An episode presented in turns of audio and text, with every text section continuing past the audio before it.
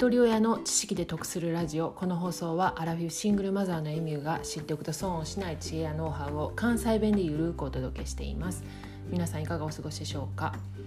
えー、17年前の今日私は長女を出産しました。いわゆる出産フルコースと言われる体験で出産することになりました。でこの出産フルコースってどういうことかというと通常分娩で進んでるお産が急遽帝王切開になるっていうことを出産フルコースって言われてるんですけれどもなぜ出産フルコースになったのかまたその出産フルコースになって最終的に帝王切開するんですけれどもそれがそれが私自身の身を助けることになったということが後々分かったっていう話をさせてもらいたいと思います。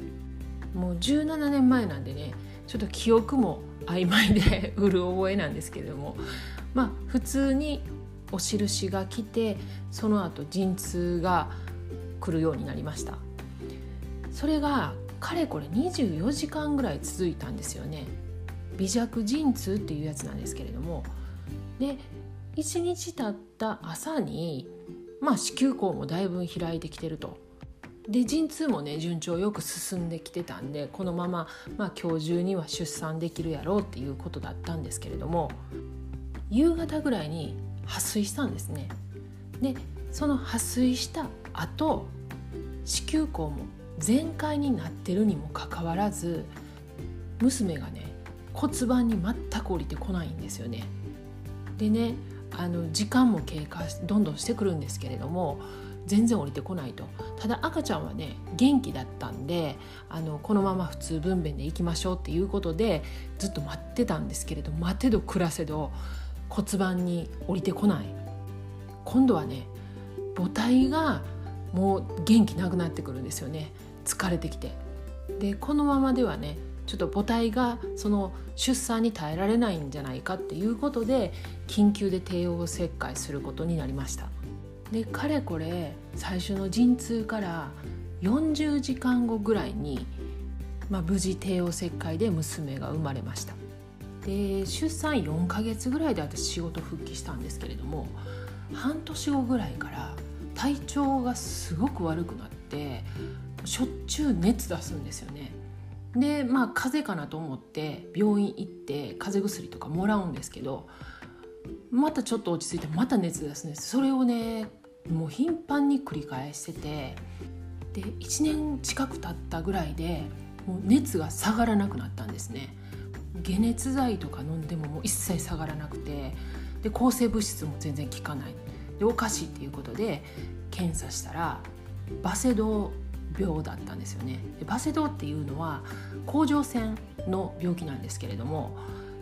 見つかった時にはねかなりひどい状態だったんでもう入院しないといけなかったんですね。そこから10日ぐらい入院したと思うんですけれどもで病院の先生に聞かれたのが「出産したよね?」って言って「はいしました」それ普通分娩？って言っていや普通分娩で進んでたんですけれどももう子供が全然骨盤に降りてこないんで急遽帝王切開にしましたって言ったんですよね。そしたらいやそれ帝王切開にして正解やで」って言われたんですよ。でなんでですかって言ったらきっとねここまでひどくなるバセドウやからかなり前からバセドウになってたはずやって言うんですね。でも本人もまあいろんなしんどいことってね妊娠中やからしんどいって思ってるんですよねやっぱりあの体が違うんでね。なので特にそれが病的やっていうことにも気づかずにそのまま出産を迎えたんですけれどもその病院の先生曰くね多分そのまま普通分娩で出産してたらもう私自体が危ないことになってたと思うっていうんですね。バセドウはね24時間マラソンしてるぐらいの代謝でもう常に心臓に負担がかかってる状態なのでそこにね